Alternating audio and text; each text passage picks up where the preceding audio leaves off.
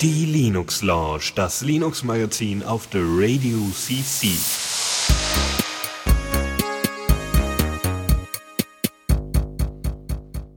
So, und damit herzlich willkommen zur Linux Launch der Nummer 184 am 19.01.2015 und mit dabei ist der Lukas. Das ist der 26. Echt? Was habe ich gesagt? Oh, in 19.01 Uhr, deswegen. Ah, 19.01 Uhr und 26.01. Die stehen bei mir Genau. direkt nebeneinander, die Sachen. Und, Äh, äh, ja, wäre wär ein bisschen doof, wenn es 26 Uhr wäre. und wenn, weißt du, und die andere Sache wäre auch gewesen, wenn es jetzt 19, wie jetzt, jetzt ist 19.02 Uhr, ja, dann wäre es mir aufgefallen, weil wir haben ja noch nicht Februar, ne? Ja. Es hat genau gepasst. Sehr gut. Ja, und äh, der, der blubbert hier ist Faldrian. Genau. Ähm, ja, ja. Wir sind. Ich habe immer das Gefühl, Dennis hat uns letztes Mal alle Themen weggenommen. Ja, wobei er uns ein bisschen was übergelassen hat. Okay, ein paar Sachen. Weil er hat so viel Themen drin und so wie ich mir das, ich habe die Sendung jetzt nicht gehört. Ich will ja auch jetzt hier nicht über Kollegen reden, aber, und dann tun wir es doch. Weiß ich nicht, ob er jedes Thema mit der ausreichenden äh, Ausführlichkeit behandelt hat, wenn es so viele waren. Ja. Weiß ich nicht. Ich mag Äh, lieber. te teile die Aufmerksamkeit, äh, also die Aufmerksamkeit ist gleich Anzahl der Themen durch Zeit. Ja, nee, genau. andersrum. Ja, nee, das ist schon. Ja, das, doch, das ist. Also andersrum? Naja, ja, äh, ja, ja. Zeit geteilt durch Anzahl der Themen. du musst ja. die Zeit durch die Anzahl der Themen teilen, dann hast du die, die Zeit, die pro Thema auf, aufgewandt wurde. Mhm. Und je wie geringer die ist. Das ist wie Ja. mit Kuchen und so, hm, Kuchen. Hm. Hm. Okay, ja, ansonsten. Ja. Noch zu sagen ist, dass diese Sendung gerade etwas äh, äh, provisorisch ist oder wir zumindest mein Setup gerade. hart. Also wir haben ein paar Themen, aber nicht so viele und äh, du bist gerade irgendwie aus irgendwelchen Gardinen gekrochen und äh, Ja, also aktuell sieht mein Zimmer so aus, dass der Schreibtisch vor dem Schrank steht. Äh, die meiste Technik ist auf dem Sofa. Ähm, und äh, vor, vor meinem Fenster steht eine Leiter und eine halb aufgehangene Gardine, die wir nochmal abbauen müssen. oha. Ähm, ja, hat sich, al- also ein kurzes Projekt, was irgendwie eine halbe Stunde dauern sollte, hat sich jetzt etwas aufwendiger äh, rau- herausgestellt. Und weil was der hat- Stein doch, äh, der ja, Stein ist ziemlich hart. Ach so, der Stein ist der Stein, in den ihr reinbohrt. Genau. Ah, ich dachte gerade, da liegt irgendwo einfach so ein kleiner unscheinbarer Findling rum oder so mitten auf dem Fensterbrett und das ist plötzlich der Stein. Und Oh der Mann. Stein guckt böse und verhindert dann irgendwie, also mein Kopf macht Dinge. Ja, super. Mit so einem kleinen Comic. Cape dran und so, ne? So. Ja. Äh, verwirrend. Ähm, ja, sonst noch irgendwas Intromäßiges? Nee. äh, ich habe neues Internet. Neues Internet. Oh, wie Ja. sieht's aus? Ist jetzt gelb oder grün oder? Äh, nee, es ist immer noch lila oder Okay. rosa oder was auch immer die Aber ist Telekom-Farben es schneller sind. geworden? Ja, Wirklich? haben Man merkt das auch? ja, auf jeden Fall. Also so, so um die achtmal schneller oder so. Geil, das ist ja super. Und, und Ja, das also kommt dann von- alles aus dem, dem, dem Funkzeug jetzt raus. Das schnelle. Ja, also wir, wir sind jetzt ähm, hier im äh, Telekom Magenta Hybrid, äh, nee, nee, Telekom Magenta zu Hause Hybrid Tarif. So heißt der nämlich genau. Oh je. Ähm, also gibt's da auch, zwar- gibt's da auch Anytime Upgrades und äh, ja. Äh, ja, du, du kannst jederzeit die Geschwindigkeit erhöhen. Aua. Okay, erzähl mal. äh, ja, also das ist halt dieser Kombinationstarif, den die vor einer Weile eingeführt haben von, du hast eine DSL-Leitung und dazu nochmal LTE. Ich glaube, Äh, auch bei Inserio hatten wir Berichte darüber. Genau, ja. Also da, da gibt's halt die lange Version mal, denke ich. Mhm. Äh, genau, und halt, wenn es halt nötig ist, benutzt er dann halt das LTE zusätzlich. Und also bei uns ist es halt so, äh, das ist eine 2000er Es ist DSL-Leitung. immer nötig. Okay. Das ist halt eine 2000er DSL-Leitung und dann nochmal 16.000 äh, über LTE. Ja. Das ist gut. Hast du auch schon mal einen Upload getestet, wie das da ist? Äh, der ist genauso wie bei einer 16.000er äh, DSL-Leitung. Also das funktioniert auch gut mit dem Upload über. LTE. Ja, das ist halt, also die, der Upload ist jetzt so schnell wie der Download vorher. Voll gut. Das, Und jetzt noch die Ja. Masterfrage. Hast du schon mal probiert zu streamen damit? äh, nee, aber streamen sollte eigentlich problemlos gehen, weil äh, das würde ja nur die DSL-Leitung beanspruchen. Und das ist ja genau wie vorher. Ja, vermutlich. Ja, müsstest mal einfach ein paar Tests fahren und dann auch deinen Jo. Mitbewohnern sagen, hey, jetzt mal ganz, ganz viel YouTube gucken dabei. Also Ja. ich habe ein bisschen rumgetestet mit so, äh, wie ist es, wenn ich die, die, also wie ist der Ping zu einem Server, wenn ich halt die, die, das irgendwie so irgendwie äh, die Hälfte der Leitung auslaste und Mhm. irgendwie das Ganze. Und bei der Hälfte ist, ist der Ping noch super. Äh, aber wenn er halt alles benutzt, also die ganzen 18.000, dann, äh, dann wird's schlecht mit dem Ping. Ja. Also, also meine Vermutung, weil irgendwie technisch ist das überhaupt nicht äh, dokumentiert alles, äh, meine Vermutung ist, wenn er irgendwas runterlädt, was Größeres, dann nimmt er erstmal nur das LTE. Und wenn er dann noch bei dem Maximum von LTE ist, dann nimmt er halt noch das DSL dazu. Also eigentlich andersrum, wie sie es verkaufen, oder? Äh, jein, also wenn, wenn deine Verbindung nicht so viel braucht, dann nimmt er zuerst das DSL, aber Okay. dann nimmt er halt, da- dann springt er halt komplett aufs LTE, lädt da runter und wenn er halt wirklich die ganze Bandbreite braucht, dann nimmt er wieder das DSL dazu. Ist jedenfalls meine Vermutung, Ja, weil, ja. Ich, weil es sich so verhält. Ja, vermutlich ist es auch einfacher von, wie die Datenströme gemanagt werden, dass er Ja, möglichst versucht, entweder das eine oder das andere zu nehmen. Ja. Cool. Ja, klingt auf jeden Fall spannend, weil es ist ja ein interessantes Konzept im Prinzip. Was ja auch Ja, so ein bisschen den, äh, den, den Druck von der Telekom nimmt, jetzt hier Breitbandausbau zu machen, weil, ha, hallo LTE. Ja, Ja. ist halt auch, äh, also ich muss, was ich eigentlich noch mal testen wollte, war halt, halt so irgendwie BitTorrent und so, also Sachen, die, die üblicherweise nicht äh, äh, im Mobilfunk funktionieren. Ja, Ähm, äh, Skype. Äh, Skype sollte gehen. Ja, wobei eigentlich. Skype ist, geht wahrscheinlich dann auch über euer DSL dann, ne?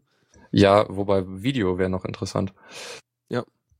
Ähm, Und Upload Ja, also- Skype-Video, genau. genau. Ähm, ja, also so, solche Sachen, die üblicherweise geblockt sind. Also ähm, hier äh, Voice over IP ist ja nicht geblockt, weil das bieten die halt selber an auch, dass, Mhm. dass man das darüber macht. Ähm, und es ist halt nicht äh, limitiert, was auch ziemlich gut ist. Also ihr Also- habt keinen, ihr habt, ihr habt keinen irgendwie ab 50 Gigabyte machen soll euch das Ding zu. Genau, ja. Ja, aber es, soll, genau. es soll ja quasi tatsächlich so ein Analog-Ding sein zu eurem DSL-Anschluss, nur halt über Funk. ja. Von daher werden sie die Limits nicht machen. Und den Rest haben wir beim Insertion besprochen, weil ich ja da auch meinte, das ist ja der, der Beweis dafür, dass es keinen logischen Grund gibt, Mobilfunk-Flatrates da zu begrenzen. Das stimmt, ja. Ja, aber dann wollen wir mal zum üblichen Prozedere gehen, denke ich mal. Das können wir versuchen. Wir versuchen es mal einfach. Neues aus dem Repo. Ja, nur zwei Sachen heute. Ich glaube, mein zweites passt ungefähr da rein. Ich bin da nicht so sicher. Aber fangen wir erstmal damit an, was du rausgesucht hast. Äh, ja, Firefox 35 ist auch schon eine Weile her. Das hätten sie in der letzten Sendung auch besprechen können, haben sie aber anscheinend nicht. Das Also meintest ich du mit, sie haben uns Sachen übergelassen. Ja, äh, Ah. jein, nee. Also Oh. Da ist halt, ich habe halt, als ich das Pad aufgemacht habe, da so eine Liste gefunden von Themen, äh, teilweise nur Links. ja, Äh, und ich, das, das sind irgendwie so die Überreste von der letzten Sendung. okay. Na gut, ja, hm. Ist Ja. mehr so ein bisschen, weißt du, das stelle ich mir so vor, wie man, man fängt an, Kekse zu backen, sticht so seine Themen da aus und der Rest, der überbleibt, wo die Themen ausgestochen sind, den haben sie rübergeschoben. ja, äh, ist ja auch nicht ganz ist so aber schlimm. schon nett. Ähm, ja, was gibt's denn Neu Neues im Firefox 35? Also das größte ist dieser äh, WebRTC-Client Hello, den ich selbst noch gar nicht testen konnte. Ich habe im einmal Grunde, getestet mit meiner Mutter an, Wei an Weihnachten. Ja. Also aber nur im La lokalen Laden. Und das war echt gut. Das war halt wie Skype-Video. Das hat funktioniert. Und vor allem, du Also brauchst auch Grunde- wirklich, du brauchst nur einmal draufklicken und dann sagt er hm, bla und dann gibst du einen Link weiter und dann äh, wählen beide ihre Webcam- und Mikrofongeschichten aus und dann geht's los. Also im Grunde sowas wie Palaver TV nur direkt im Browser integriert. Mm, ja. Ich weiß halt nicht, wie das ist mit mehreren Leuten. Habe ich noch nicht getestet. Ob das auch äh, mehr als One-on-One äh, kann, weiß ich nicht. Steht da was? Äh, also hier steht so ziemlich gar nichts über das Okay. Ding. Ja, denn. Äh, ja, sonst irgendwie äh, Videokompression unter Mac. Na super. Äh, nee, das ist nicht so interessant. äh, ja, und irgendwie haben sie die äh, Man-in-the-Middle-Angriffe irgendwie schwerer gemacht. Ähm, weil, weil sie äh, Public Key Pinning benutzen. Äh, Mhm. Hast du eine Ahnung, was das ist? Ähm, das ist, Moment, ich muss mal kurz wieder auf die Liste. Ähm, halt Public Key Pinning war diese Geschichte, dass du ähm, Zertifikatskeys äh, halt in einem in einer eigenen Infrastruktur vorbe äh, aufbewahrst Ach, stimmt das. und ja. dann halt abgleichst, ob das wirklich der ist, weil man kennt ja das Zertifikat von Twitter oder von GitHub oder so. Ja, und damit da eben niemand mich. Man in the Middle macht, äh, haben sie selber auch nochmal eine Storage und verlassen sich nicht nur auf die Zertifikatschain, weil es da ja viel, einige CAs gibt, denen man nicht unbedingt so doll vertrauen müsste, aber wo viele Webseiten nicht funktionieren, wenn man die jetzt rausnehmen würde und so weiter. Ja, sehr schön. Mhm. Ich habe gerade Äh, geguckt, sonst? also ich habe gerade geguckt wegen Hello in der äh, Mozilla Support Seite wird immer im Singular gesprochen, von wegen ihr Rennen Gesprächspartner, wenn ihr Freund die Konversation betrifft. Also das, das klingt sehr so, als wäre es wirklich one on one. Also nur eine Okay. Person mit einer anderen Person. Ja, also hier in den in den äh, äh, in dem Artikel steht was über äh, von Chatrooms. Äh, keine Ahnung, Ja, ob das jetzt wirklich nur dann halt nur Text mehr ist so, oder. Vielleicht ist das mehr so eine Chat-Besenkammer, wo nur zwei reinpassen. Ja. Mhm. Ähm, auch interessant finde ich, dass sie äh, CSS-Filter für das Rendering von Elementen per Default aktiv haben. Ähm, das muss ich mal schauen, ob das einen Fehler bei uns im Softwareprojekt äh, löst. Und zwar unter Firefox äh, werden Bilder bei, gesch- bei gewissen Zoom-Stufen, also irgendwie relativ vielen Zoom-Stufen so, äh, da, da, da hat er so einen Wackeleffekt. Also er rendert das in der höheren Qualität und in der geringeren halt und das, das immer im Wechsel so und das, das ist total äh, lastintensiv. Das ist ja verrückt. Ich habe, Ja. ich weiß nur, was in die Richtung geht, ist, dass ich letztens gesehen habe, wenn du eine CSS-Transition hast, wobei ich weiß nicht, ob es nur beim, ob es beim Chrome oder beim Firefox war, ich glaube, es war beim Chrome, während die Animation läuft, benutzt er eine äh, linear interpolierte äh, Version einer Grafik und wenn die Animation durch ist, dann hat es einen kleinen Timeout und dann rendert er nochmal eine smoothe, resized Version eines Bildes. Mm, Das kann vielleicht das sein, weil also zumindest soll, sind die Bilder scrollbar. Okay. Äh, keine Ahnung, ob das äh, Ja, Transitionen ist vielleicht auch ein benutzt. bisschen spezifisch. Ja, Mhm. keine Ahnung. Das könnte natürlich sein, dass das irgendwie. Was Firefox Das- 35 auch geschafft hat, ist äh, ähm, das, das, das Test-Framework vom Diaspora ein bisschen kaputt zu machen, ähm, Juhu. weil der Selenium WebDriver noch nicht mit Firefox 35 funktioniert. Das ist das Ding, was man benutzt, um automatisierte Tests zu machen, sodass sich halt Ah, dieses Programm durch Webseiten, die im Browser dargestellt sind, äh, durchklicken. Und das Okay, klappt das ist mit doof. 35 nicht mehr. Da muss man halt selber dem Selenium sagen, du hier ist die 34er Binary, nimm das mal. Und dann geht's wieder. aber dann könnt ihr nicht den 35er testen. Oh no, ihr seid nicht cutting edge. Es geht nicht darum, den Browser zu testen, es geht darum, die Software im Browser zu testen. Aber ja, Okay, stimmt. Wenn man Also neue nur die 35er Webseite. Features haben wollte, dann wäre blöd. Ja. Mhm. Okay, ich glaube, dann, dann sind wir auch durch Ja, mit was den ich noch spannenden Sachen. Ja, jetzt kommt die unspannende. Nee, was ich noch ausgegraben hatte, war äh, eine kleine Android-App. Und zwar ein LibreOffice Viewer, was halt ein Teil ist, was halt, äh, ja, also Textdokumente und einfache Präsentationen auf dem Android darstellen möchte. Im, aus dem LibreOffice-Format halt, ne? Und da dachte ich mir so, ja, kann man machen. Also ich werde es wahrscheinlich eher nicht verwenden, aber ist halt mal praktisch, wenn man sonst irgendwie Text und Krempel hat, meistens ja Webseiten. Ne? Das heißt, du, wenn du Sachen irgendwie mobil da auch gucken willst, dann kannst du trotzdem irgendwie als Webseite exportieren. Aber wenn du dann irgendwie deine, deine, deine ODT irgendwo in deiner OwnCloud hast und das anklicken kannst und er zeigt es dir an, das ist schon okay, finde ich. Und Ja, genau. Also du hast ja irgendwie, also ich habe jedenfalls irgendwie diese Google Drive äh, Office Äqu- äh, Äquivalente direkt Ja. installiert, die die halt dann irgendwie mit denen du direkt Präsentationen machen kannst und so Geschichten. Äh, ja, das das das wäre halt die freie Alternative für sowas, dass du Genau. halt deine mobile Suite hast. Also, wo Also, ich gerade sozusagen immer, wenn ich mal wieder gucke, was bei meinem Handy so update, dann updatet, dann habe ich jetzt in letzter Zeit das Gefühl, dass sehr viel äh, dieses Präsentationsding und äh, Google Drive Geschichten updaten. Und wäre natürlich gut, wenn da auch so aus äh, Open Source Richtung so ein bisschen Gegendruck gemacht werden würde. Mhm. Ja, ja, genau, so ganz cool. Wobei ich letztens überlegt habe, wenn ich jetzt eine Präsentation machen muss, was ich machen werde, also ich werde demnächst irgendwann in einem Monat, glaube ich, eine Präsentation über irgendwie Open Source Software und wie man dabei mitmacht und so aus Firmensicht und sowas äh, halten. Den Quatsch werde ich wahrscheinlich in Re Reveal.js machen, was so ein relativ populäres äh, JavaScript Framework für Präsentationen auf Browserbasis ist. Und das Ding, da kannst du dann auch die Präsentation auf deinem iPad, auf deinem Handy, auf deinem Laptop, auf allem nachher anzeigen. Ähm, und das Ding bietet halt auch noch das Feature, dass man eben äh, eine Druckversion davon als PDF exportieren könnte. Also Mhm. Und das ist für mich, sieht das mehr eher aus wie was, was ich jetzt irgendwie benutzen möchte, als dass ich mir irgendeine Präsentation, ja, LaTeX kann man machen, aber das sieht dann immer aus wie in LaTeX gemacht.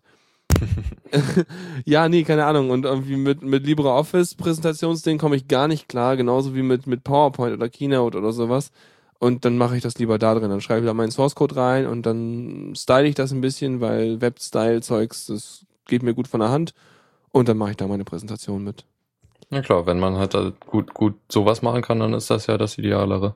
Ja, ja. Ich werde es ausprobieren, bin mal ganz gespannt. Soll mal funktionieren. Vor allem, was lustig ist, das kann wohl auch noch, dieses Reveal-Zeug kann wohl auch noch äh, äh, über, wenn du so einen bestimmten Server mit benutzt, dann kannst du ja so Slaves an deine, an deine Präsentation hängen. Das heißt, Leute können das auch noch auf ihren eigenen Bildschirmen mitsehen, ähm, wie die Präsentation gerade abläuft. Ähm, übers Netz so, ne? Also du hast die synchronisiert Mhm. über so ein Websocket.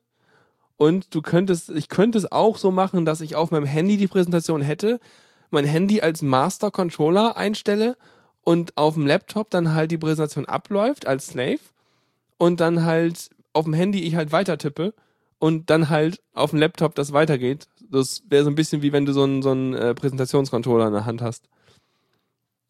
Ja. Ja. Mal Ähm, Mhm. Da gibt's ja diverse Frameworks. Ich habe da schon mehrere mal Ja. gesehen, grob. Äh, Gibt's auch. Also ja, es, es gab ja also- auch immer irgendwie so, oh Gott, wie heißt denn das noch? So ein Ding, was so irgendwie sich stark an Presi äh, orientiert hatte, was vor ein paar Jahren relativ ak aktuell war. Ähm, ja, also es gab ein paar. also, ja, da ist ja auch Bedarf, würde ich mal vermuten. Ja, ich meine, ein Browser ist einfach gut im Präsentieren von Zeug und im schönen Darstellen von Zeug. Und mehr, mehr Mhm. brauchst du nicht in der Präsentation. Und du kannst halt diesen ganzen Multimedia-Quatsch einbinden, wie hier zeige ich mal ein YouTube-Video von unserem Experiment. Klick. Ja. Du bist dann natürlich auch abhängig vom Internet. Richtig. Außer du, Also- außer du lädst das Video runter als WebM und legst es lokal hin und führst es dann Ja. von dort aus. Also im Idealfall willst du ja sowas haben wie, okay, ich mache das über die Seite, äh, aber ich habe ein Fallback und das kannst Genau. du ja, soweit ich das verstehe, auch machen, einfach ein PDF generieren, was du dann halt im Zweifel anzeigst. Ja, was ich machen werde, ist, ich werde das ganze Ding als GitHub.io-Teil machen, dass ich es direkt ansurfen kann, abspielen kann. Werde aber auch noch eine lokale Kopie des Repositories all- auf dem Stick dabei haben. Also, das läuft ja ohne Ah, Server ja, einfach. ja, äh, genau, ist ja sogar noch besser dann. Mhm. Ja, so viel zur Präsentation. Ich bin mal gespannt, ob das funktioniert und was ich darin überhaupt erzählen will. Das wird auch nochmal lustig. Ja. Ja, ja, ja. Gut, dann Newsflash. Oha, jetzt fängt das große Themenraten an. Ja.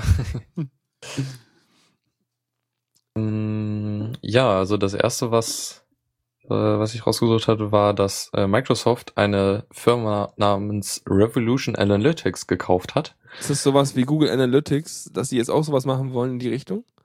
Nee, äh, Revolution Analytics ist der Hauptkontributor zu der Programmiersprache Sprache R. Achso, tatsächlich. Mhm. Also die haben halt hauptsächlich daran äh, entwickelt.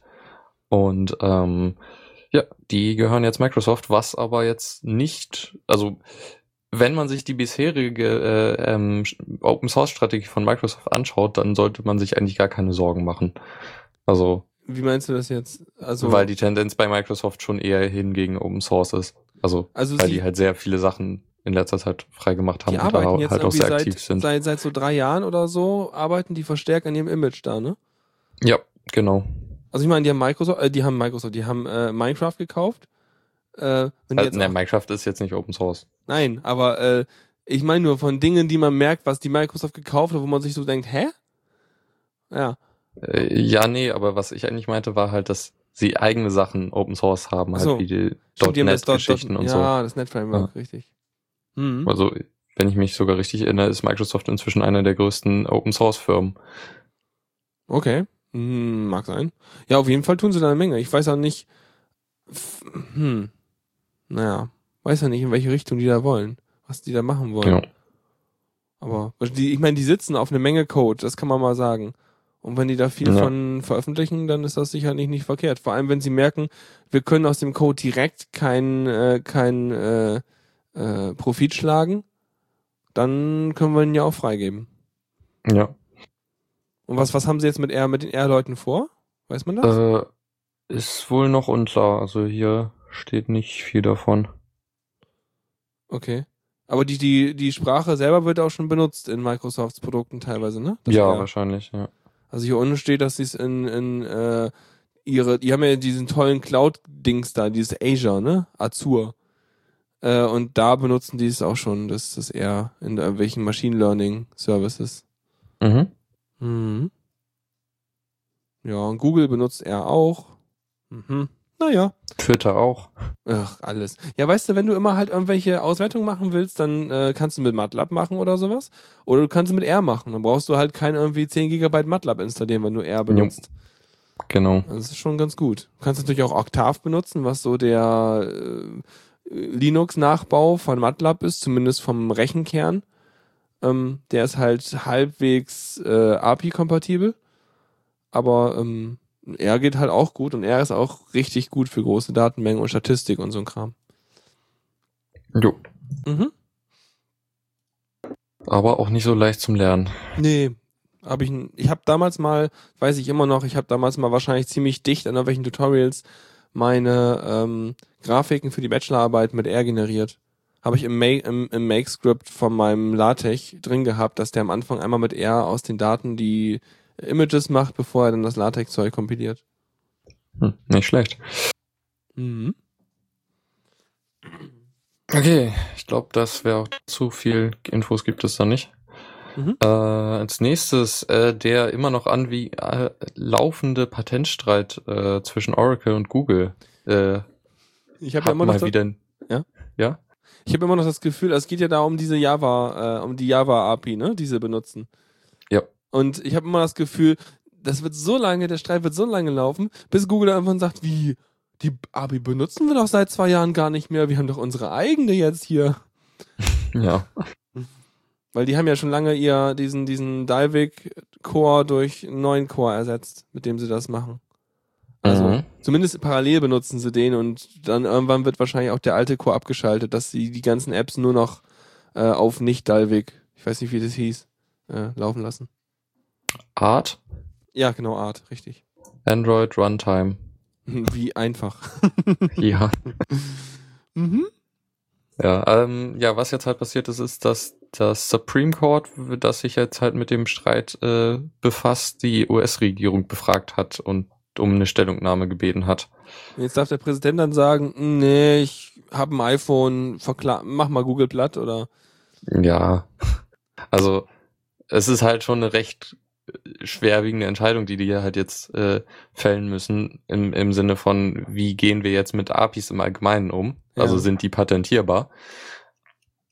Ähm, von daher ist das halt schon ja eine ne Frage, die äh, ja recht wichtig ist jetzt. Also ich finde, die könnten auch mal das, wie ist denn das Land, Landesgericht Hamburg oder so fragen. Das ist das doch. Oh, nee. du weißt, was ich meine. Die Ja, sagen, klar kann man APIs patentieren. Ja, die die lassen aber auch alles patentieren. Ja. Ja, sollten sie Ja. es vielleicht lieber nicht machen. Vielleicht dann doch Mhm. lieber. Ähm, Google hat derweil auch ein paar mehr mehr Unterstützer bekommen. Äh, HP, Red Hat und Yahoo. Mhm. Ähm, äh, Microsoft, äh, man, auf wessen Seite ist Microsoft? Äh, Microsoft ist tatsächlich auf Oracles Seite. okay. Äh, Ja, wobei Microsoft hat ja auch, also, hm, weiß nicht. Ich meine, Oracle und Microsoft, die sind ja auch beide, haben ja auch Datenbanklösungen, Dinge. Also Ja, das stimmt, Vielleicht ja. sympathisieren die da ein bisschen. Ja. Äh, Sie sagen, es äh, wirke destabilisierend auf Software, die Ur Urheberrecht geschützt sei. Ja, das ist aber mal ein bisschen, also das kann man fast zu allem sagen, so. Was Ja. irgendwie nicht kommerziell oder was irgendwie nicht mit Lizenzzahlung verbunden ist. Ja. Hm. Naja, mal schauen, wie es weitergeht. Das geht ja jetzt schon ein, Jahr, ein paar Jahre, aber hoffentlich mal, wird das bald mal entschieden. Mhm. Ich pack mal gerade eins von meinen Themen da drüber, sonst bist du die ganze Zeit nur Mhm. Reden. Und zwar ähm, haben wir uns mal in der Firma auch überlegt, ob man mal dieses, diesen, diesen, äh, also man macht da die E-Mails in so kleinen Unternehmen. Entweder man macht selber, wenn man so cool ist und hat irgendwie Linux-Server oder sowas, wo man seinen, seinen Postfix und so konfiguriert. Oder man ist äh, durch irgendwie ganz viel Wirtschaftsinformatik die ganze Zeit mit Microsoft indo indoktriniert worden und ist deswegen natürlich auf dem Trip, dass man sich da einen Exchange-Server aufgesetzt hat, als man seine kleine Firma gegründet hat. Und wenn man dann jetzt überlegt mal, hm, also das Exchange-Ding, so richtig geil ist das auch nicht. Also funktioniert zwar, aber naja. Dann installiert man sich was, äh, wo nicht die ganze aufgebaute Infrastruktur gleich kaputt geht. Und zwar Zarafa zum Beispiel. Äh, was halt, äh, Zarafa ist halt so ein, ist halt, ja, kannst du halt reintun anstatt des Exchange-Servers, bietet auch die Schnittstelle, dass die ganzen Outlook-Clients, die du da auf deinem Windows-Infrastrukturzeug haben, sich dann verbinden können. Also die API haben sie komplett. Bietet aber auch noch die ganzen üblichen äh, Schnittstellen, äh, die du so brauchst. Das ganze IMAP, SMTP äh, und diese ganzen CalDAV, CardDAV, den ganzen Kram. Äh, dass du halt auch andere Sachen drauf laufen lassen kannst und einen Webclient und so weiter. Ähm, auf jeden Fall, und das Sarafa-Zeug läuft halt auf Linux, ne?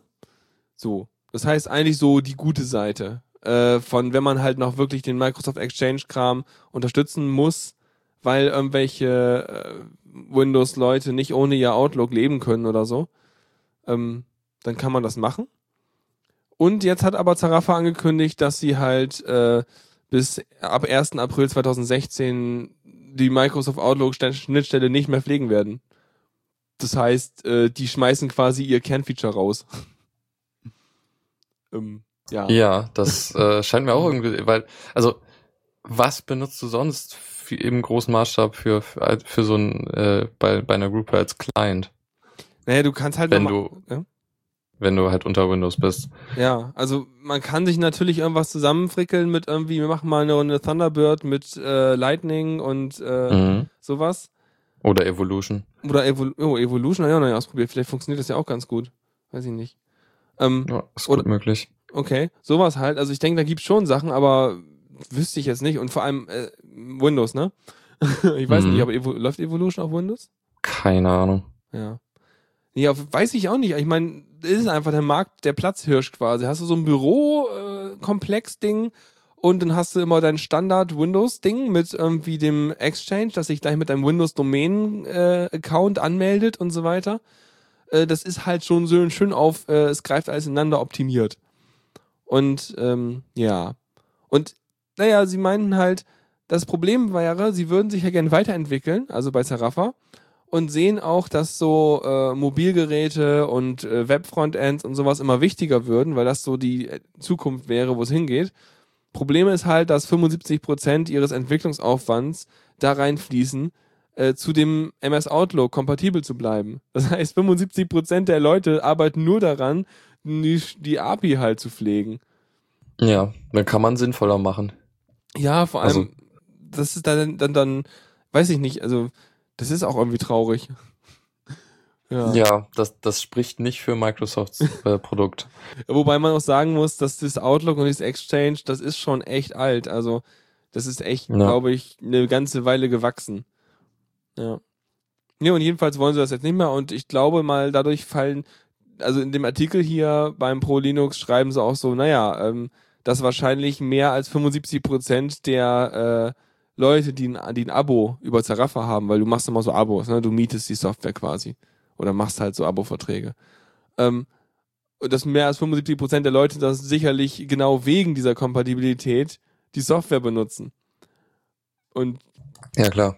Weiß ich jetzt nicht, ob das so spannend ist. Also mal gucken. Na klar, benutzen, funktionieren die alten Clients dann auch noch, aber wenn Microsoft da anfängt, irgendwas zu ändern, dann äh, funktioniert es halt nicht mehr und dann wird auch die das Update, also wird Zarafa nicht geupdatet und dann ist es inkompatibel und dann ist blöd. Ja. Na, mal gucken. Die wollen ja halt toll mit ihrem eigenen Client und eigenen Kram punkten. Äh, fand ich jedenfalls einen spannenden Move, den sie da gemacht haben, weil das wirklich so ein, nee, wir machen jetzt hier, äh, wir, wir machen mal, was die Zukunft macht, was sie glauben, was die Zukunft macht. Hm. Naja. Nee, Weiß ich nicht. Fand ich bemerkenswert, musste ich erwähnen. Äh, weiß man Bescheid. Ja, du hast ja auch eher den Firmeneinblick. Äh, ja, ein bisschen. Ich habe jetzt in zwei, also in zwei Firmen, einer kleinen, wo ich halt angestellt bin, und einer größeren, also ein bisschen größeren, wo ich jetzt äh, als äh, IT-Consulting-Experte und äh, Web-Frontend-Experte oh. ausgedient war. Mm -hmm. Der kann CSS und JavaScript. Er ist Frontend-Experte.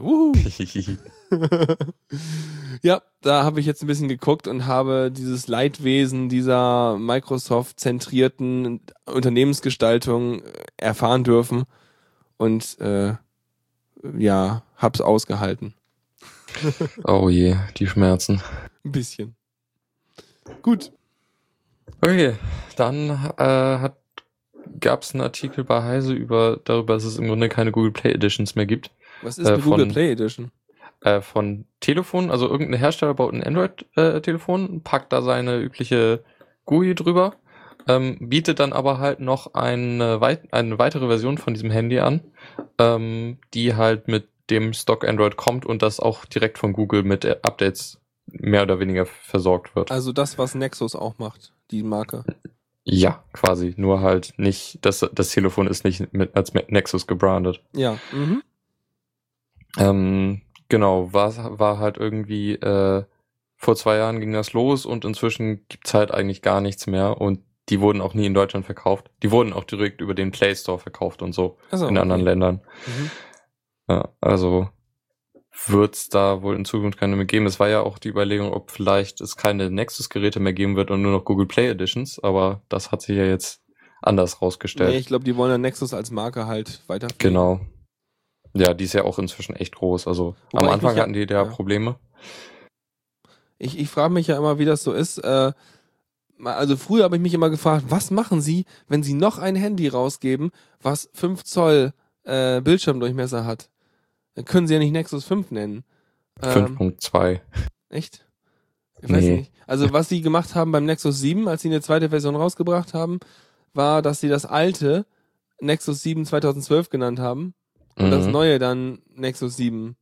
Na, es gibt ja auch von Motorola einmal das Moto X und das Moto G, äh, die halt, äh, wo es halt eine, eine 2014er Edition gibt.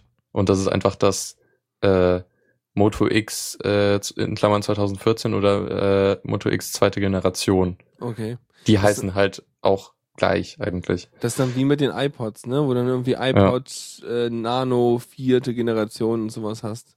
Als Mhm. Namen so. Ja. Ja gut, die kriegen es schon irgendwie hin, aber hab mich auf jeden Fall verwundert, weil die sonst ja immer so auf ganz klaren Markennamen basiert haben. Das hier ist unser Nexus 5 so. Mehr Ja. brauchst du nicht als Suchbegriff. Oder Ja. Galaxy S3. Zack. Wobei da kannst du Ja. auch hochzählen und die hat die 3 hat nicht an der Bildschirmdiagonale gehangen. Mhm. Ja. Ähm, ja, mal schauen, was jetzt nach dem Nexus 6 kommt. Da sind sie jetzt nun wirklich am Ende. Also noch ein größeres Telefon können sie nicht machen. ja, sollen sie mal lassen, weil 6 finde ich auch schon ganz schön groß. Ja, ah, mein Vater hat jetzt eins, das hatte ich jetzt mal am Wochenende in der Hand. Okay. Ja, du hast Ähm. aber auch große Hände. ja, das stimmt. Also es ist auf jeden Fall eine Größe, die ich mir noch vorstellen könnte. Mhm. Ähm, auch, auch für meinen Vater, der jetzt nicht ein bisschen kleinere Hände hat, aber auch eigentlich große. Äh, es ist halt recht teuer. Das war, also ich hatte da ja auch überlegt, ob ich mir Mhm. das jetzt kaufe oder das Moto X. Ähm, und das Moto X ist halt die kleinere Variante davon. Also ist halt wirklich beides von Motorola gefertigt und so. Das ist schon ziemlich ähnlich. Mhm. Also der Formfaktor ist halt auch gleich. Achso, So. okay. Ähm, also wie, also äh, wie, wie, wie soll man das erklären? Also du hast halt, äh, keine Ahnung, die, die Kurven, äh, ich, also ne, oder einfach diese Rundung, die, die mein Telefon hat. Also das Die- die Telefon hat hat, das- eine Rückseite und die Rückseite ist leicht so gewölbt halt, ne, als wäre das Ding halt, Genau. ne, also so rund gewölbt, dass es an den Ecken ein bisschen dünner ist und in der Mitte ein bisschen dicker, dass es halt so ein bisschen in der Hand liegt. Ja, genau. Und das hat das Nexus 6 auch. Okay. Ähm, was, ja, also ich beim beim 5er jetzt hier, was ich hier hab, das Nexus 5, das ist auch wirklich die Maximalgröße. Also größer würde ich es nicht haben wollen, weil das geht noch in der Hand, das geht noch ganz gut in der Hand. Wenn ich manchmal dann Mhm. wieder das Nexus S raushole, merke ich so, ah, das liegt eigentlich fast noch ein bisschen besser in der Hand, weil das halt wirklich in der Hand liegt. Das hier ist mehr so, Mhm. die Hand wickelt sich so, so ums Handy drumrum so. Ähm, Ja. aber dann ist auch Ende irgendwie. Und das ist halt auch, ich meine, hier, das kriege ich ja in die Jackentasche. In eine Hosentasche habe ich schon irgendwie äh, schon Skrupel, das da rein zu tun, weil mir denke, äh, dann verknickt das oder irgendwas.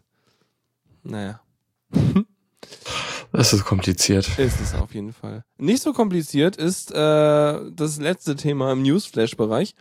Und zwar habe ich noch rausgesucht, äh, Linux Mint ist ja toll und Raspberry Pi ist toll und äh, Raspberry Pi kann aber nicht so viel. Aber ist ja nur 700 Megahertz, kleines Ding und so. Und äh, jetzt gibt's aber einen Rechner oder es soll einen Rechner geben, der wird dann irgendwie zweiten Quartal 2015 rauskommen. Ähm, das ist die, die Mintbox Mini. Und die Mintbox Mini äh, sieht, hat einen Formfaktor wie ein Raspberry Pi. Aber da drin ist ein Quad-Core, 1 GHz AMD Mo Mobilprozessor, 4 GB RAM, 64 GB SSD.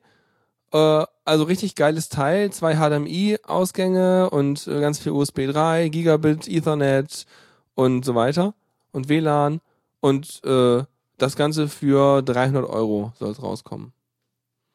Nicht schlecht. Und das finde ich ganz Also- cool, weil das eigentlich so in diesen, diese Sparte rein, rein trifft, für die man normalerweise äh, ein Mac Mini benutzen würde.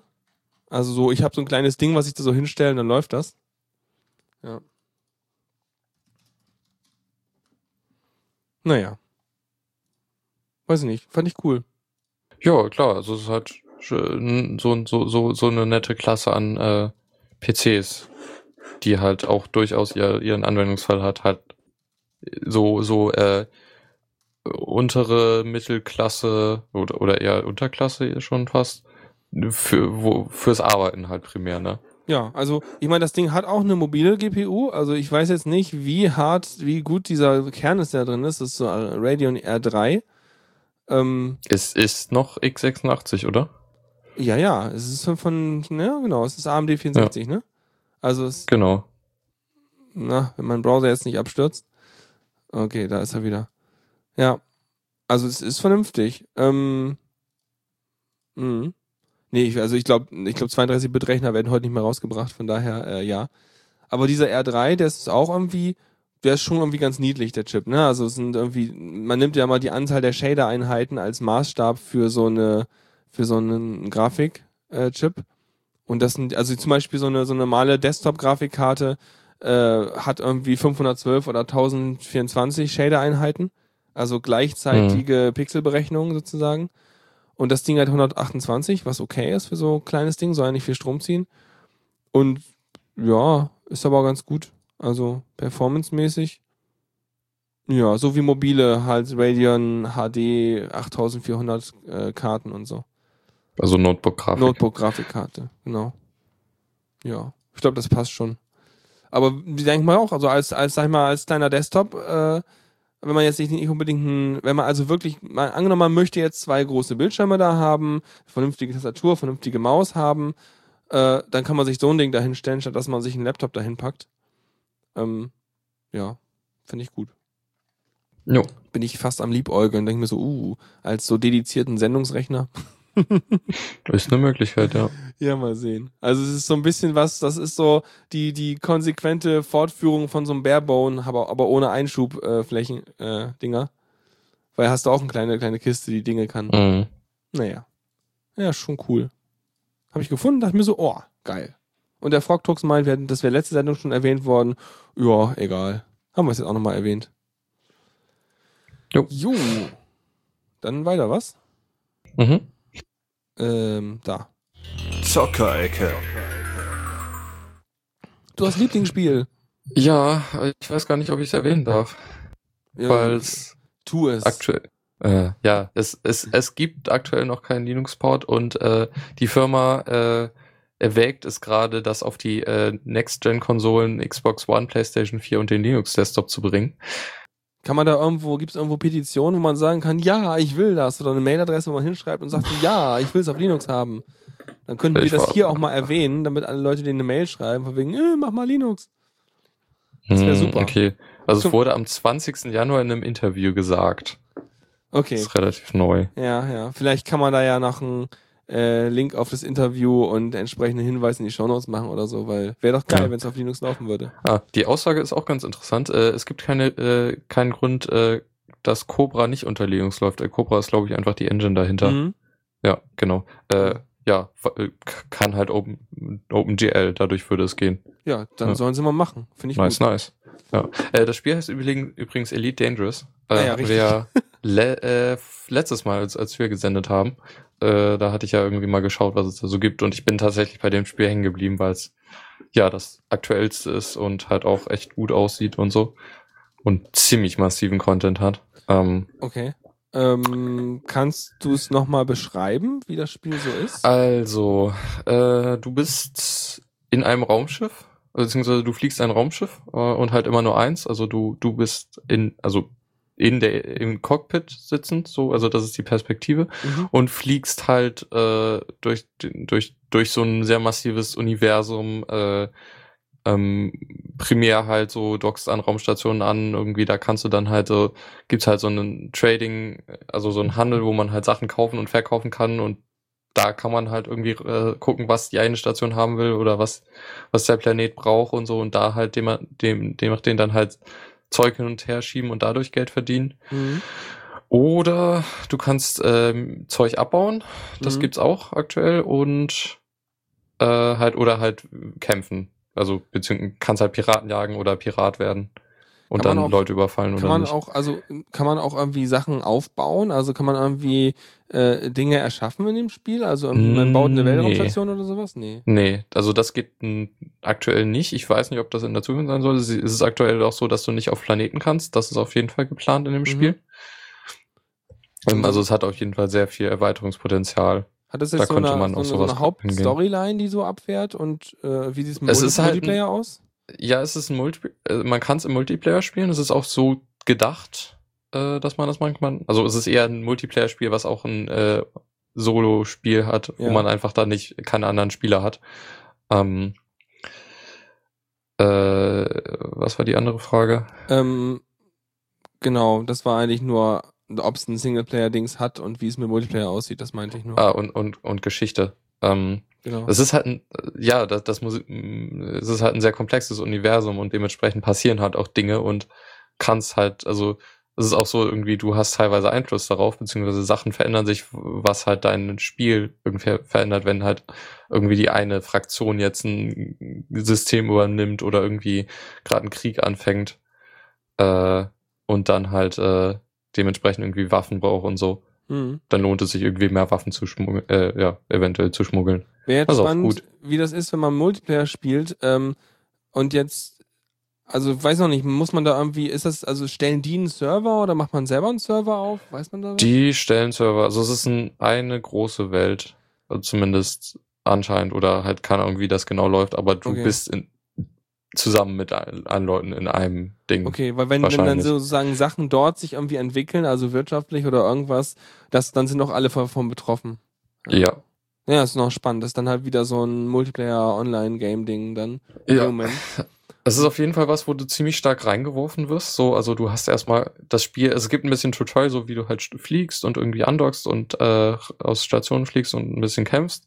Ähm, aber was du dann genau machst, das wird dir kaum erklärt. Also wie, Ja. wie du halt irgendwie Sachen kaufst und verkaufst und Missionen dann, machst.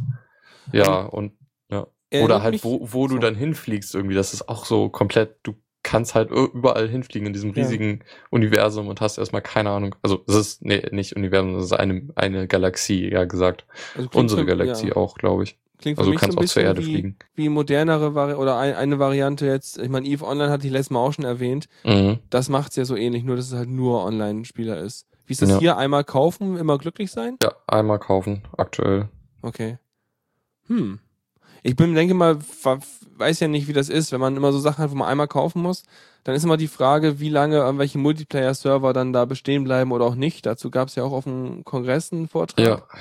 ähm, ob es dann irgendwann eine Möglichkeit gibt, einfach seinen eigenen Multiplayer-Server aufzusetzen, äh, falls die halt den offiziellen Server da runterfahren. Mhm. Also es ist, würde vermuten, das hat, glaube ich, gerade recht viel Erfolg. Ähm, auch so, ähm, also jedenfalls das, was ich so mitnehme. Also es ist auch so ein Spiel, was man halt, wo man sehr verfallen kann und auch viel Zeit verbringen kann. Also zum Beispiel schaue ich gerade öfters die Streams von Herrn DK. Mhm. Der macht, der, der ist dem gerade auch ziemlich verfallen. So, Mhm. Macht das gut mit dem Stream? das Und- ist ziemlich okay. gut. Also Also, wobei es halt immer auch noch- so, Ja. es ist halt auch so, die sind halt schon auf einem ganz anderen Level so. Äh, und ich bin gerade irgendwie am Anfang, so, das Ja, ist halt schwer. Aber man kann seine Streams da auch noch die alten Sachen nachgucken, wo man so Äh, guckt, ja. wie er da reinkommt. Dann Genau, das habe ich auch. Das habe ich Ja. auch gemacht, das ist lustig. Mhm. Genau, können wir auch vielleicht verlinken, falls man da irgendwie äh, Mhm. reinschnuppern will. Ist gerade live, by the way. ja, jetzt nicht wegschalten hier. Könnt ihr gleich machen. Wir sind auch so fast so gut wie durch. Dann glaube ich, machen wir noch eine Sektion mit einem Tipp, oder? Mhm. Tipps und Tricks. Bam, ganz schnell. Äh, Was haben wir denn da? Äh, das hatte, das, das war eins der Themen, die äh, in den Überresten waren. Oh, ähm, oh, was, ein wo ich mich gewundert, naja, wo ich mich gewundert hatte, warum wir das eben nicht äh, schon mal besprochen hat, weil ich das mal benutzt hatte und es eigentlich ziemlich gut befand. Echt cool. Äh, Sweet Home 3D. Ein Tool, mit dem du dein, also so halt virtuell eine Wohnung einrichten kannst und halt, also mein Anwendungsfall war dann halt so, ja, ich hab, ich zieh um, ich will gucken, wie ich meine Möbel idealerweise aufstelle und Da das habe ich halt mal- damit gemacht. Hätte ich das mal gekannt, do, bevor ich hier Mhm. umgezogen bin. Voll gut. Das ist ziemlich gut. Also grafisch ist es halt so, ja, geht halt, aber äh, es hat halt sehr, also funktional ist es sehr, sehr weit so. Ähm, kannst halt ganz gut die Raumgröße und so gestalten. Was mir fehlt, waren so Schrägen und beziehungsweise äh, so ähm, Ebenen, mehrere Ebenen in einem äh, ähm, Zimmer. So, weil ich da irgendwie den Spezialfall hatte, dass es Mhm. irgendwie eine niedrige Decke im Teil gibt. Ah ja, okay. Ähm, aber sonst äh, hat's auf jeden Fall sehr viel geholfen und äh, habe halt dadurch dann auch irgendwie den optimalen, äh, die optimale Aufteilung gefunden. Mhm. Ich habe, also mein Vater hat das früher immer so gemacht, der hat sich den Grund, Grundriss auf Pa- Papier aufgemalt und hat er sich aus anderem Papier die Grundrisse von seinen Möbeln ausgeschnitten und hat die dann so lange rumgeschoben, bis es ihm gefiel. und das hier Ja. ist die digitale Variante. Und Genau. der Frogtox im Chat meint auch so, das ist der IKEA-Einrichtungssimulator. Ja. Ikea hat auch so einen Teil, aber Echt? halt Okay. nicht für Linux. Ja, klar. Aber finde ich lustig. Also auf jeden Fall ganz cool, um einen Eindruck zu kriegen. So. Dass natürlich Ja. Dachschrägen fehlen, also das ist ja ein, ein Major Feature. Oder ich habe es nicht gefunden. Das Ding ist halt auch recht komplex. Ja, glaube ich wohl. Ist ja fast ein Architekturtool, wenn man sich so den Plan Ja. anguckt da oben. Ja, lustig. Es gibt es auch bei mir in, in einem Overlay auf dem Gentoo. Äh, Nice. Praktisch. Weil die meisten von diesen Programmen, die sind ja erstmal dann irgendwie nur äh, irgendwie in, in Ubuntu verfügbar. Ja. Mhm. Ja, cool. Praktisches Ding. Also wenn ihr umzieht oder irgendwas und irgendwie nicht vorher, also ich meine, Tuxi hat das ja andersrum gemacht. Der hat sich ja die Umrisse seines äh, Umzugstransporters an die Wand geklebt mit äh, Panzertape und hat dann halt geguckt, dass er seinen ganzen Kram zusammengestöpselt gekriegt, damit es in seinen Umzugwagen passt. Und das hier ist ja jetzt der, anderes, der andersrume Fall. Umzugswagen ist da und jetzt wieder alles auspacken. Ja. Ja. Cool. Cooles Ding. Jo. Ja. Siehst du mal. So kurz ist ja gar nicht geworden jetzt, oder? Das klappt ja. Nö. Nee. Das äh, kriegen wir immer hin, auch mit wenig Themen. Ja, ja, ja. Ich habe auch noch ein paar dazugeworfen und ein bisschen hier und dies und das. Wunderbar. Ja, dann hoffe ich, euch hat's gefallen hier. Äh, äh, vielen Dank für die Teilnahme im Chat, Frogtux, ja. Und, und Tor auch und überhaupt. Und äh, all dies nachhören, äh, müsst auch live dabei sein oder Kommentare schreiben, freuen wir uns auch. Und ansonsten sind wir durch. Ne? Uh. Dann Okay. bis in zwei Wochen. Genau, bis denn. Tschüss. Tschüss. Vielen Dank fürs Zuhören. Die Shownotes findet ihr auf theradio.cc zusammen mit dem Mitschnitt und dem RSS-Feed der Sendung. Solltet ihr Ideen oder Themen für uns haben, dann schreibt uns einfach an kommentar at theradio.cc. Wir freuen uns immer über konstruktive Kritik zur Sendung. Bis in einer Woche.